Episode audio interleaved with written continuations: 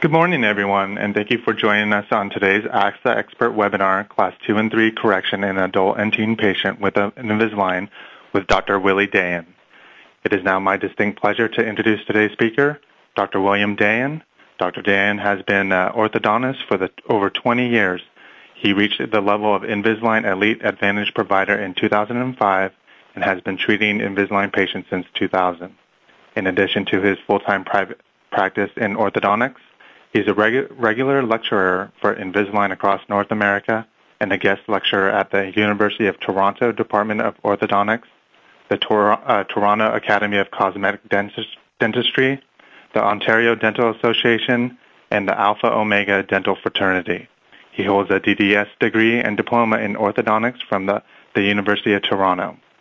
So without further ado, I'll turn the program over to Dr. Willie Dan. Dr. Dan, you now have the floor. Hello, everybody, and good morning. Uh, or good afternoon, depending on where you are in the country. I'm really happy to be here and thankful to Invisalign to have this opportunity to share information with you across the lines. Today's topic is Class 2 and Class 3 corrections in the adult and teen patient with Invisalign.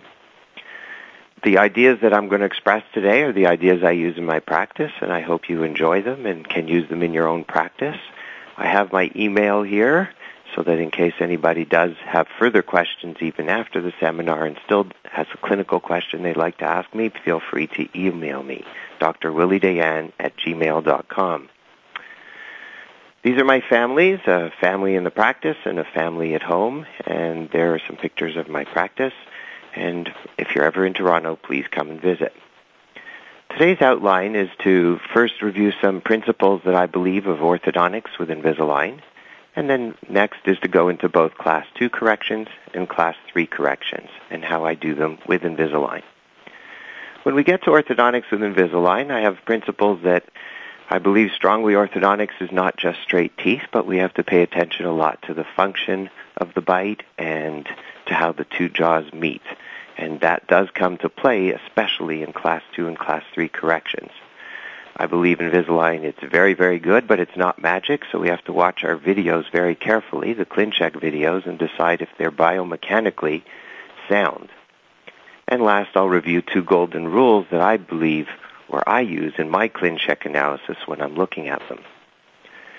When I say orthodontics is not just straight teeth, I mean that we have to look at skeletal foundations, anterior guidance, vertical relationships, and this is what orthodontics has done for many years. So by looking at a ClinCheck alone, we cannot tell whether we should correct an overbite by intruding upper teeth or lower teeth.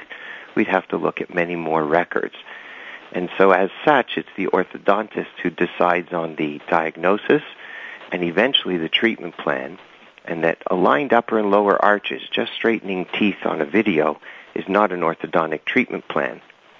And so an orthodontist or a dentist using Invisalign, anybody using Invisalign should know, are we going to retract anteriors? How will we retract them? Shall we take out teeth? Shall we expand arches? Should we procline? Should we intrude? Should we extrude? These are all questions have to be answered in our mind before we come up to the ClinCheck and decide what are the biomechanics to carry that out. Since we are the clinicians and on our partnership with Invisalign, we have technicians who can maneuver teeth on a video and maneuver and use tools in the ClinCheck to help us. We doctor our ClinCheck with the help of the technician. I do use attachments, and I know many patients always are concerned that they'd like to have smooth Invisalign, but I don't. I believe this is the way I present attachments, at least in my own practice. So for the girl on the right to have a beautiful smile, and she starts off, as you can see on the pictures on the left, with some teeth that are crooked, like this upper lateral that is sticking out, then she will have Invisalign with attachments on her front teeth, and it will look as you see it in front of you. If she takes the aligner out, it will look as you see it here, but the attachments are still on the teeth. So this is during treatment, while at the end of treatment, she can have a beautiful smile and have success. So it does take attachments sometimes to move teeth properly. I do not show attachments like this, where they're bigger than teeth naturally are, because that looks a lot scarier than it needs to look. And so I'd much prefer to show pictures like this than pictures like that. And finally, this is probably the best picture to show. This is a girl wearing Invisalign with her trays on and attachments, the new G3 optimized attachments on her cuspids. And that's what she looks like in real life. And I think she looks very good with it. If patients still insist on saying, well, I don't want any attachments no matter what, and if they have some teeth that I know biomechanically will not treat without a good grip, then I will show them a picture like this to tell them that I look like the screen or the picture that you see on the left here. And sometimes I wake up in the morning and I'd like to look like the screen on the right, but it's orthodontics, not magic. When we use attachments, people get concerned that many attachments make the trays very difficult to take on and off. So I have two videos here to show you patients with multiple attachments on their teeth one video is going to show a patient with multiple attachments, taking them on and off, and placing elastics. So here's the patient, I believe, with the multiple attachments. Okay, okay. And like the picture on the right, you can see he slips his aligners on, and he has many attachments, but they're so easy to take off that he takes the tray off with his tongue on the top and he uses his hand on the bottom. So even with all those attachments that you see in the picture on the right, the patient is able to remove, I will show the video again, the patient is able to put the trays on very easily and take them off very easily without extreme trouble. So I do not believe that attachments themselves cause extreme difficulty for tray removal. There is a way to teach it, and you really peel the tray on and off, as we'll see in this second video. This patient also has Go ahead. So we're recording. Go ahead. on all his teeth across uh, the Trays anterior teeth. He was a class 2 div 2 with lots of torque before power ridges. So there the trays are on, and now he's going to put his class 2 elastics. No elastics on. That'll be soon as the fantastic. class 2 elastics are usually Thank you. an aligner hook on the top and a button on the bottom. That's him putting his 2 elastics on. And you can see how quickly he puts his elastics on. And that's no slower no faster than patients putting elastics on with aligner with braces. So for me, Invisalign is no different in how I approach my class 2 and class 3 treatments. And I use attachments as I use braces to get a grip on teeth. With Invisalign, it may not be magic, but it is very good. So now with the ability in G3 and continuing in G4, we can order hooks and cutouts on our aligners that can make our life very, very easy for both class 2 and class 3 elastic use. The precision cuts are now compatible, or the, yes, the class 2, class 2 or class 3 elastic precision cuts are compatible with G3 optimized attachments. But if ever they are not compatible, there is a way to doctor your aligners and make your own hooks, as we used to do for many years before. Or we can doctor the ClinCheck, which I'll have examples of during this, the talk. The two golden rules I'd like to share with you for ClinCheck analysis, but not necessarily go deeply today, is that when we look at videos moving, we need to think like plastic and feel like a tooth. Some of you have heard this or have heard me say this before. And so it just simply means that watching a tooth move on a video, we need to think how is that tooth pushed to position because aligners cannot pull, they can only push. And once we know where that push surface is, then we can decide on what the force vectors are on the teeth. The second rule is to really related to the first is to stop watching that video as teeth moving. We don't get teeth back from Align, we get aligners. And so really the video is a representation of the inner surfaces of the aligners changing over time. So when you see a tooth moving across a screen, you're not really going to ever see a tooth moving across a screen. Teeth don't move across screens, they move in alveolar bone. But what does move across screens is the changing surface of a liner, and that's going to put a force on a tooth. And one needs to think about what force that will put on the tooth and then doctor the ClinCheck. let's get to class 2 corrections. What I'd like to review is the list of things here that I'll lift you if you ever want to review this slideshow, look at that list, but we'll certainly be covering it as we go along. The first is vertical control with class 2 corrections. Although this patient has a dentoalveolar class 1, as you can see in the buccal segments or class 1 interdigitation, he still has a class 2 skeletal base. So facial features as well as the ceph shows us to have a quite retrognathic mandible.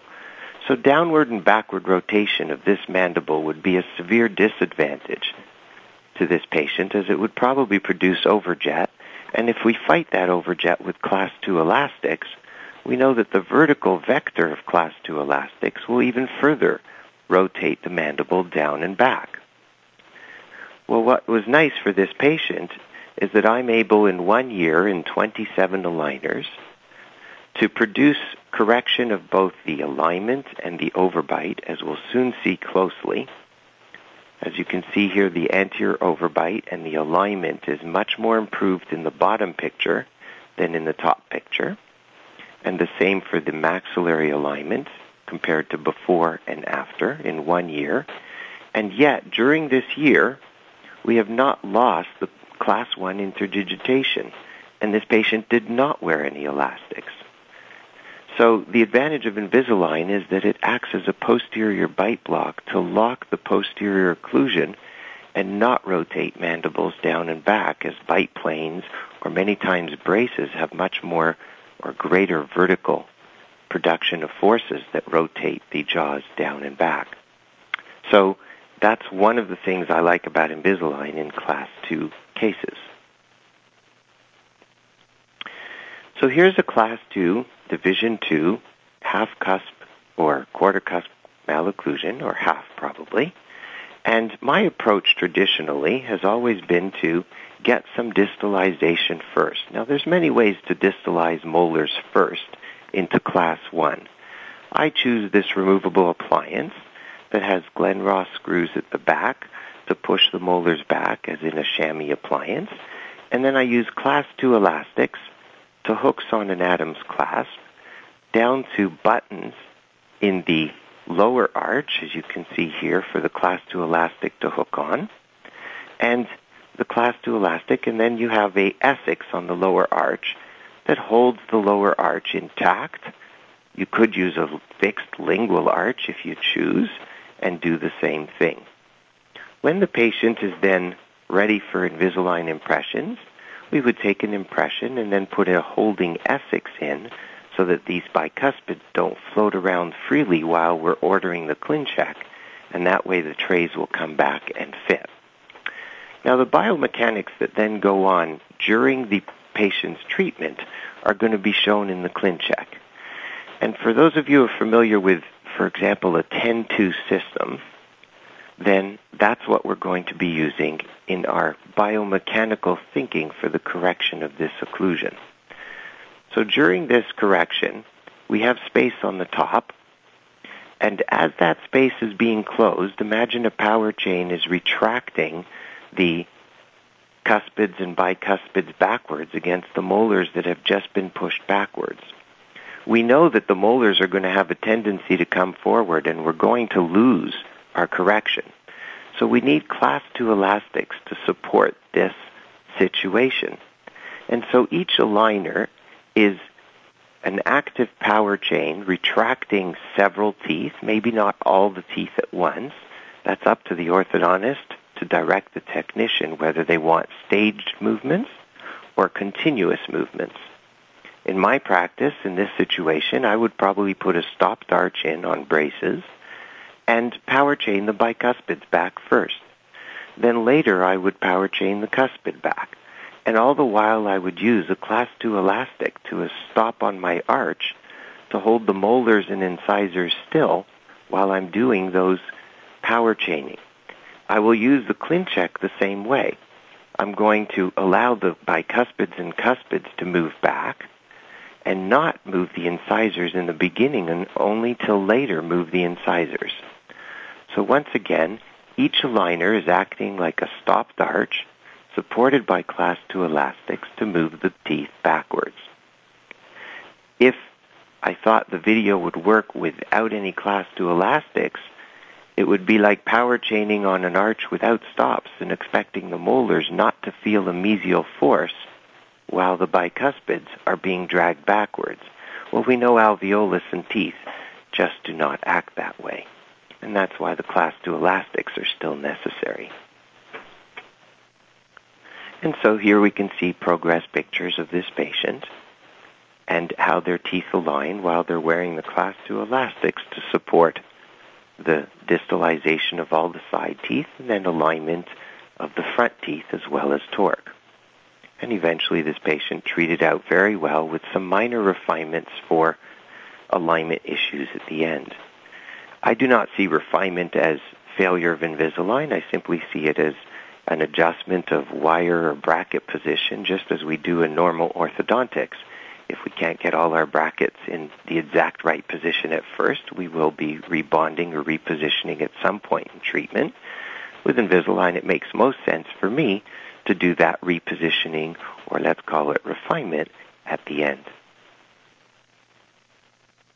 And so here's the patient, and you can see at the end of treatment, the patient has a slight posterior open bite, which would be very common with someone who's worn aligners for about a year. At this point, I will put the patient into an upper 3 to 3 aligner, cutting off the posterior, and possibly their long-term retention would be with an anterior bite plane type of appliance since they came from a very deep overbite. But this posterior occlusion will settle if given a chance.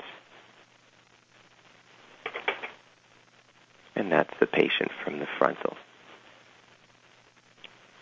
Of course, this distalization can be done with a Carriere appliance, and then once the Carriere appliance is finished, they could then jump into Invisalign in the same exact way as we just described now, using class 2 elastics to support further distalization and torque while the aligners work to align each individual arch.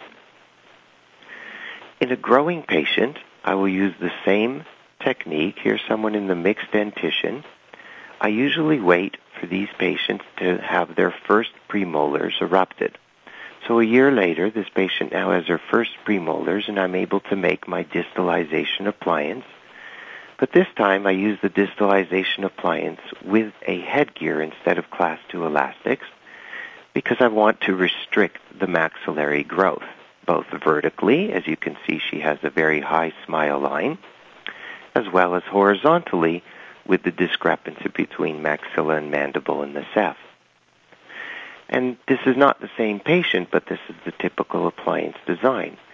Adams clasps on the molars with the Glen Ross screws to move molars back, and headgear tubes soldered to Adams clasps on the premolars and they can wear the headgear at home to give the maxillary restriction while they distalize the upper molars through the bite plate.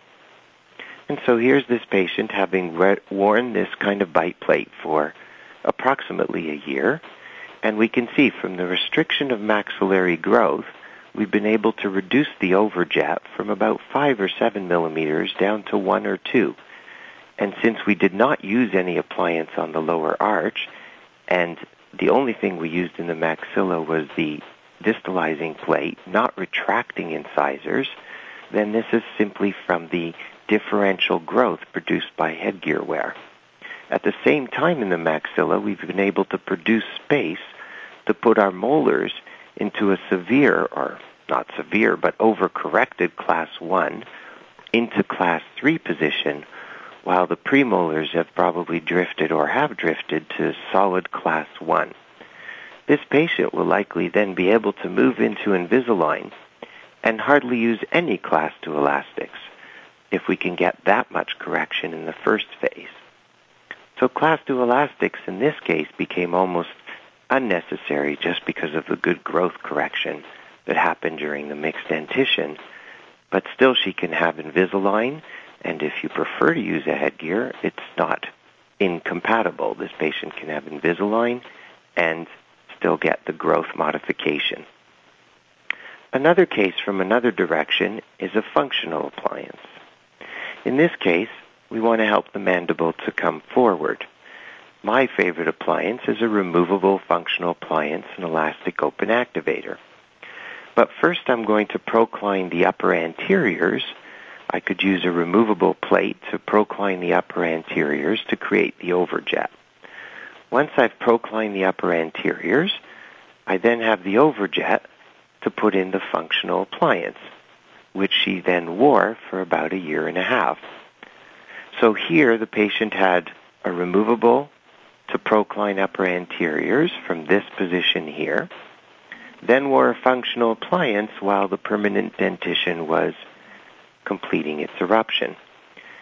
After this phase, I allowed a rest phase for the patient. And so here's the end of phase one after the functional appliance. Here's the end of the rest phase to just allow the occlusion and a little more eruption of the teeth so that the teeth are taller. So you can see the difference in size of this cuspid, the upper left cuspid before the rest phase and the upper left cuspid after the rest phase. She's now a little bit older in her teen years and ready for Invisalign. And so this case would not be, it's hardly class 2 now, it's mostly class 1 Invisalign, and that's exactly how we treated it with Invisalign.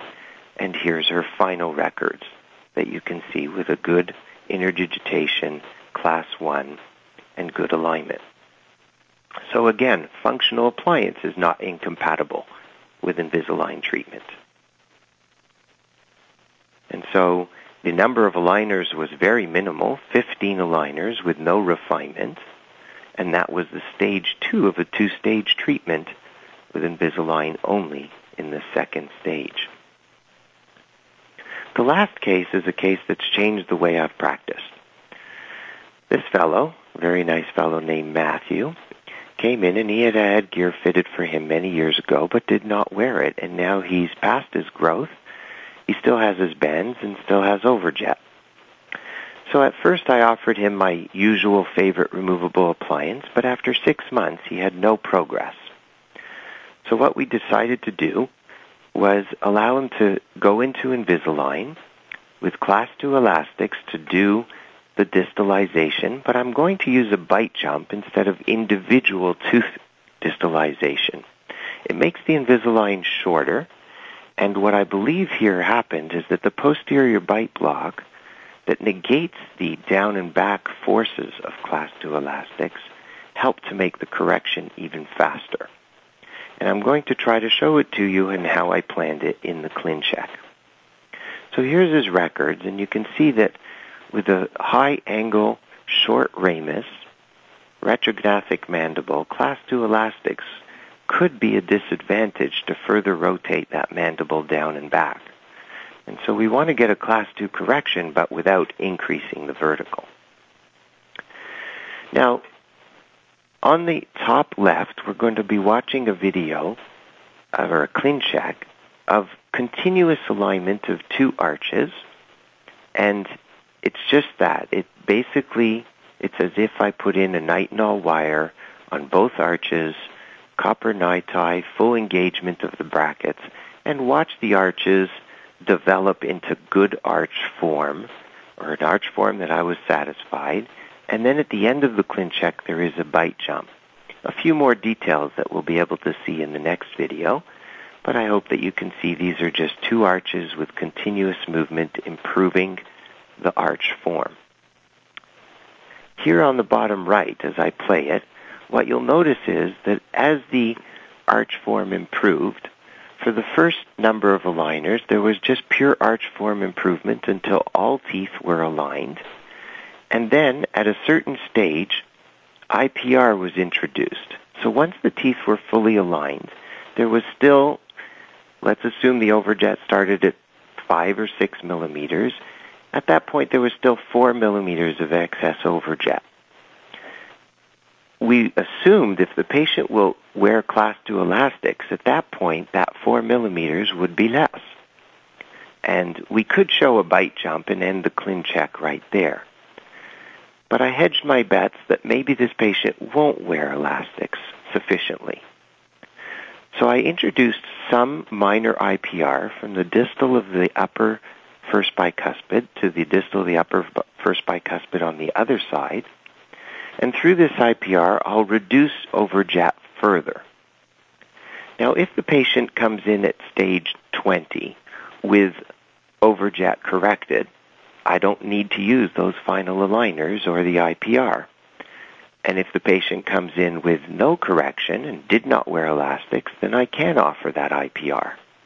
I say offer because at that point, if the patient decided to advance the mandible, we could also go to surgery.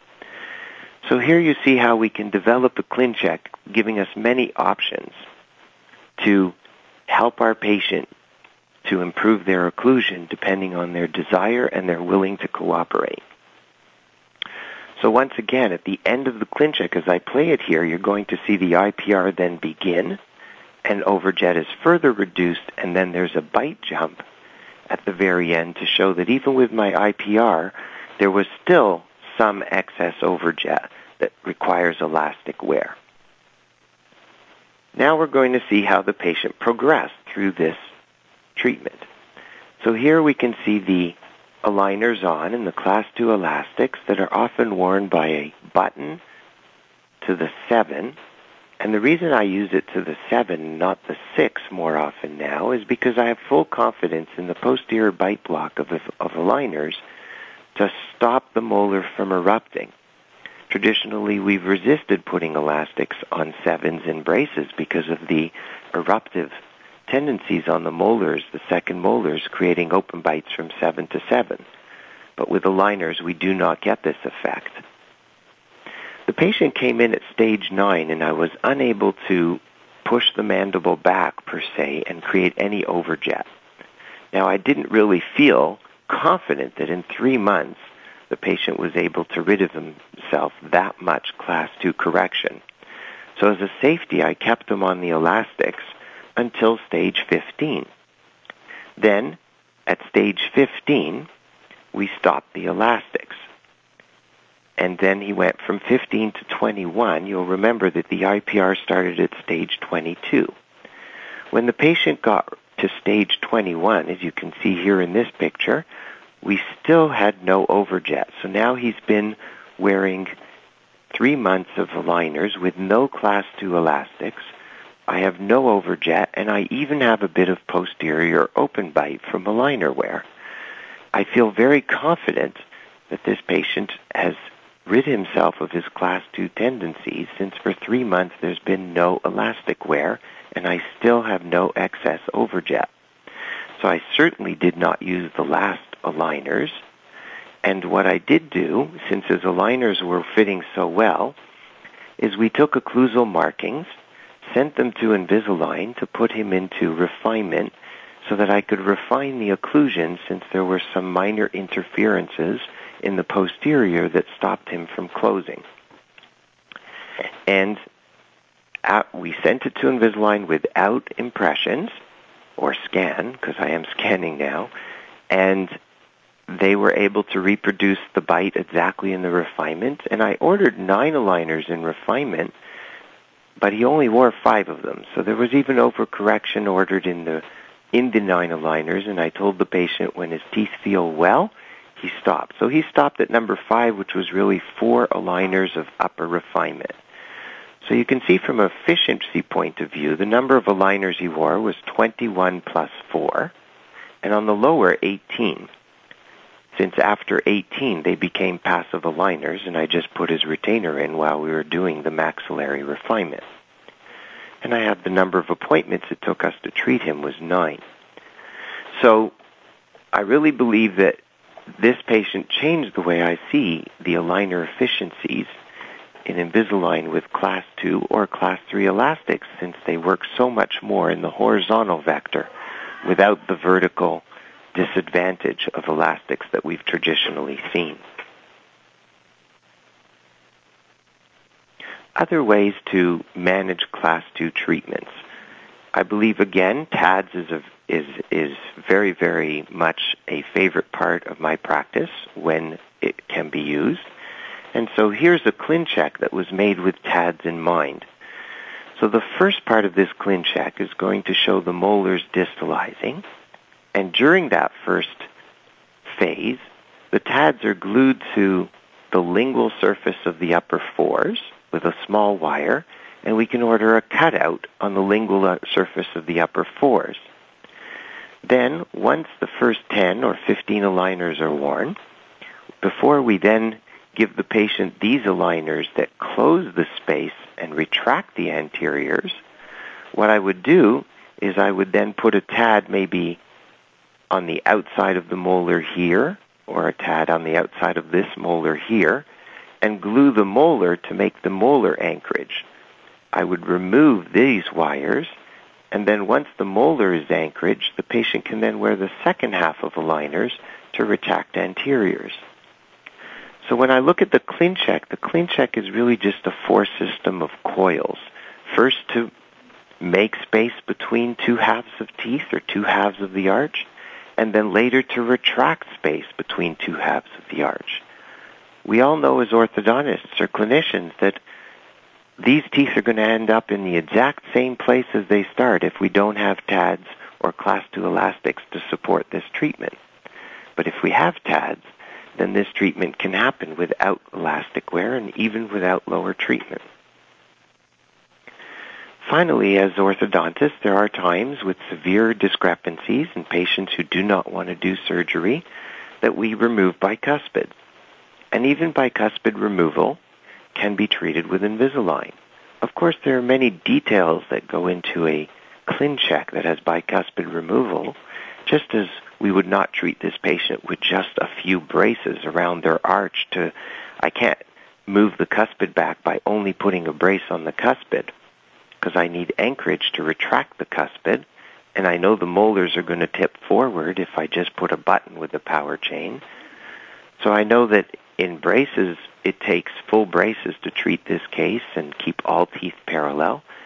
So, so too with bicuspid extractions. We're going to see a lot of attachments on these teeth in order to end up with the results that you see here. This patient does have one refinement and in total wore 44 aligners and then wore a refinement of 18 aligners. So they are finished in approximately two years, the same as they would if they were in braces, and they get good results. Of course, she's still retrognathic because she chose a non-surgical approach, but she's no more retrognathic than she was in the beginning, and she's much happier with her frontal smile, albeit we can agree that the upper incisors have been retracted as they would need to be to get rid of the excess overjet if the mandible is not advanced. And so we can have bicuspid removal in some difficult, challenging cases. And here's a ClinCheck of a bicuspid removal case. And you can see the number of attachments involved in the maxilla there are power ridges on the upper incisors to improve torque. Then there's attachments at the end to give the retraction. And so it is a complex treatment, as bicuspid removal for braces is a complex treatment. And that's what I mean by we need to stop looking at the ClinCheck as teeth moving, but think of it as aligner surfaces changing, and then what's the force system to the teeth and that's how you work out the details of a complex ClinCheck like this. And so through this ClinCheck, this patient was able to move her teeth, and here are some progress pictures of the patient during their aligner wear. And here's some close-ups of before the attachments went on with the power ridges in the maxilla. And then after attachments went on and the power ridges removed in the maxilla, you can see the fit of aligners well into the length of the treatment, still good tracking.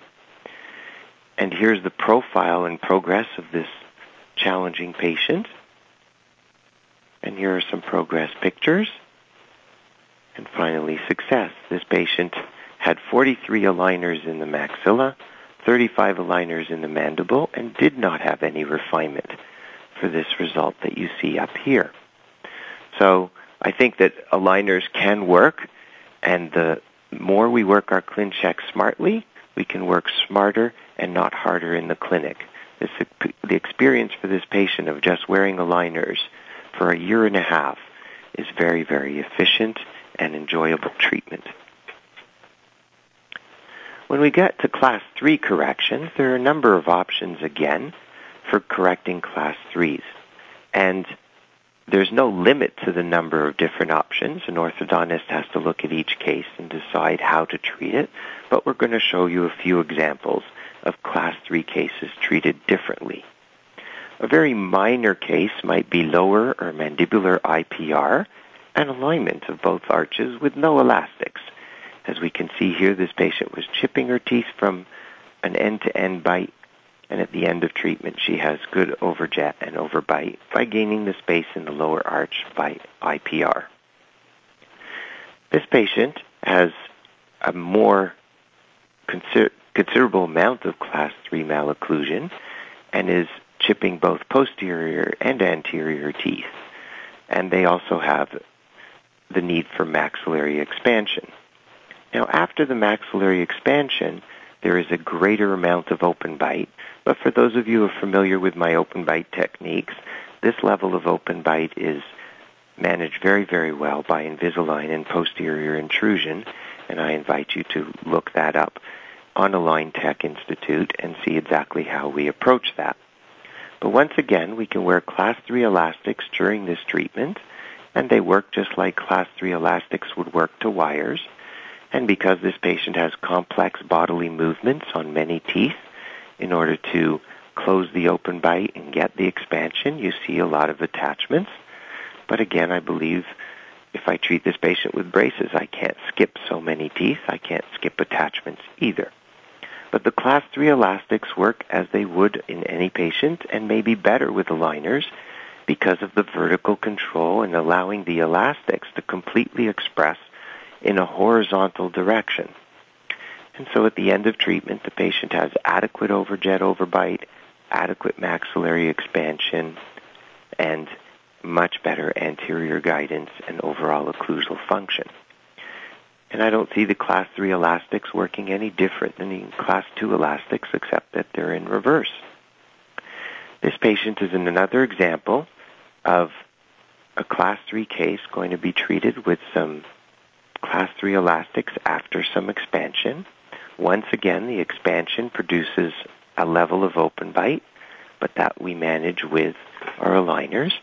But in this ClinCheck, I'd like to show you that before I was able to order class 3 ela- or elastic hooks through the and with optimized attachments, what I did is in the middle of the, the ClinCheck at aligner number 10, or up to aligner 10, there was an optimized attachment on the lower cuspids so that we could derotate them.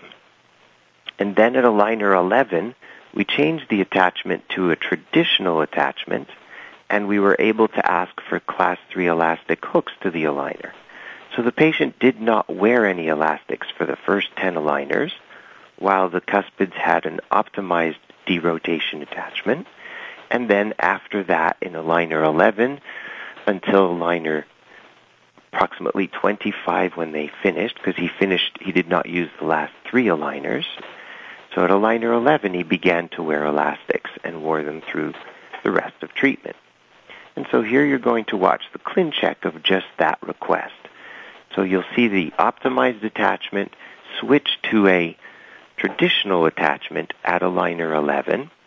And then because this is a bite jump type of situation with posterior intrusion, at the end of treatment there's a bite jump to represent both the class 3 elastic horizontal correction along with the posterior intrusion technique in order to jump the bite and close the open bite. So both those things are happening at the same time as this ClinCheck operates.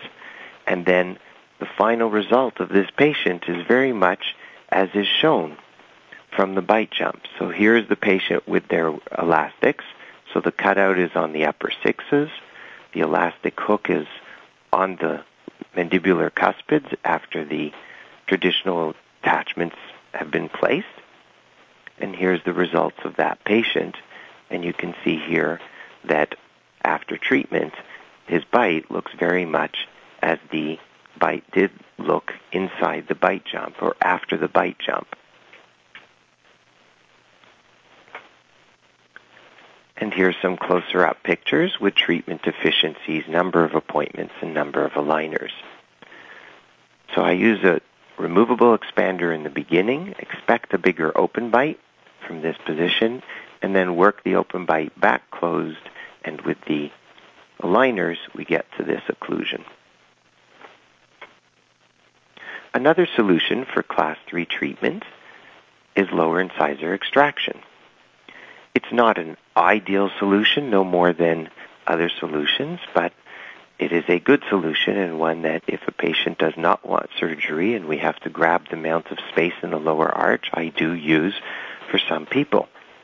And so this patient had a lower incisor extracted and some minor IPR in the maxilla to take care of some Bolton discrepancy. And at the same time, our goal is the same as it would be in orthodontics. And so here we see the ClinCheck from many different views, attachments as required, therefore not every tooth in the maxilla has attachments. Many of the lower anterior teeth have attachments simply because those teeth have to have parallel roots at the end. So root paralleling is possible with Invisalign. Again, it becomes more of a detailed analysis on individual teeth, staging them, and getting the movements proper. But my goal in the cl- lower incisor extraction would be no different than a lower incisor extraction with braces. The choice is made as a orthodontic diagnostic choice, and then Invisalign just carries out the biomechanics of that choice. And so here we see the upper laterals that were needed both rotation and extrusion. And of course, today we have optimized attachments in both G3 or more so in G4 that would come on to create a nice continuous movement of this upper lateral to both derotate and extrude and tip the root in the right place. And it's all about the same forces. In the past, I needed to place traditional attachments to get a grip for this movement, and it was possible, but more difficult to order in the ClinCheck. The advantage of G4 is that many of these attachments are showing up in the right place by the software.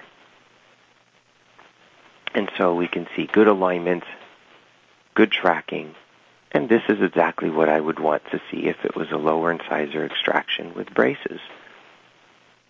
Of course, the lower midline is no longer existent. The upper midline is aligned, and the, the guidance has to be group function down the sides and anterior guidance in the front but parallel roots and still the same goals of orthodontics. And again, I like to measure the tr- treatment efficiency, and you can see so many of them end up between 10 and 12 appointments, and treatments, this case was 40 aligners, somewhere between a year. Some of them are very, very short, as we saw earlier with 15 aligners after the functional appliance, but for a lower incisor extraction case, I think 11 appointments and 40 aligners or 80 weeks, which is somewhere around a year and a half, is very, very reasonable. And what a beautiful experience for the patient not to have to wear braces to accomplish that. We can even do lower bicuspid extractions as a solution for class 3 treatment. This was one of my much, much earlier cases, and I was happy with the result, although I think today I would have had power ridges on the lower incisors and more attention, especially to this lateral incisor here and its tip at the end. So both lateral incisors could have used power ridges to help the torque. It was just not available back then. But again, lots of improvement, and it is an option in class 3 treatment. And these are some close-up photos of that case. And finally, we can have our surgical patients. And this is a, a different, it's a surgical patient with a class 3 malocclusion and a twist that I'd like to share with you. So this patient is congenitally missing an upper lateral incisor and also has a class 3 skeletal base, as we can see in the profile shot. And as measured by the Ceph, the upper incisors are quite proclined So he has a hypoplastic maxilla that is being masked by proclination of the upper incisors to barely make an edge-to-edge occlusion. If we were to try, one option would be surgically assisted rapid palatal expansion, followed by making place for the implant, and followed maybe by a second surgery to advance the maxilla if it didn't fall forward during the surgically assisted rapid palatal expansion. And I'm sure there are many, many options. If we put 10 orthodontists together, we usually get 11 to 12 opinions. The treatment plan we chose together is a little untraditional, and that was to remove the lateral incisor on the other side, retract the upper incisors to make the maxilla smaller in the anterior and enhance the crossbite, the anterior crossbite, and then by moving the molars forward or the maxilla forward to a class 2 molar relationship and using the cuspids in the position of the laterals, we'll be able to use the wider part of the maxilla more forward in the lower arch and avoid a, the surgically assisted rapid palatal expansion. This may not be everybody's choice, but it was the choice that my patient, myself, and the oral surgeon made together for whatever reasons at the time. What we're here to study is the success of Invisalign to handle this patient. And so here, at the end of the first ClinCheck, we can see that the maxillary teeth are aligned. These are braces used at the time of surgery, but until this time he had not worn any braces. And we can see the maxilla is aligned, the lateral incisor was removed, the lower arch is aligned, and then we place partial braces on the teeth, not on every tooth, so we can see some teeth don't get braces. The surgeon wanted a small wire between the two centrals, and we put partial braces on the lower arch, skipping some teeth and placing braces on others in anticipation for wiring the teeth together. Now, the patient went to surgery, and when they go to surgery, they do come out with their aligners still on their teeth and wear interarch elastics. Again, the details of this can be elucidated in another, another format. But when the patient came back from surgery, I must say I wasn't totally impressed with the angle of these incisors, nor with the amount of correction that we had. So it looked like I still had some class 3 to fight. And I'm sure we're all used to getting cases back from our surgeons, and once in a while it's just not the way we wish it was. But we have to deal with it, and we will. And so he went into refinement from this stage, and our job was to better align the upper incisors and correct the tip of those upper incisors and use class 3 elastics in the refinement to still jump this bite and get the mandible behind the maxilla. And here's his final after the refinement, and you can see he still has dust left over on his cheeks from just getting his attachments off, but we have good alignment in the maxilla. The cuspids are in the position of the laterals. We have a class 2 molar relationship. We did not do any surgically assisted rapid palatal expansion because the wider part of the maxilla is more forward. The mandible is still a full dentition, including wisdom teeth and aligned, and the patient's profile is improved, and smile is definitely improved, and as well as overall occlusion. And so, through the phases of treatment, we can see the patient in their before, pre-surgical, and you can see the enhanced class 3 before surgery, immediately post-surgical, which from the outside looked much better, but we still had quite some work to do on the teeth, and then we can see the final after the refinement. And these are some other pictures of the same case, but from the front. So I've reviewed several different ways of treating both class 2 and class 3 malocclusions. The important thing is the diagnosis in my mind. If we have a good diagnosis and a proper orthodontic plan, now our job is to make a ClinCheck meet that goal. And so that's why I see the video as being the second step or the ClinCheck as the second step in diagnosis, and certainly not the first.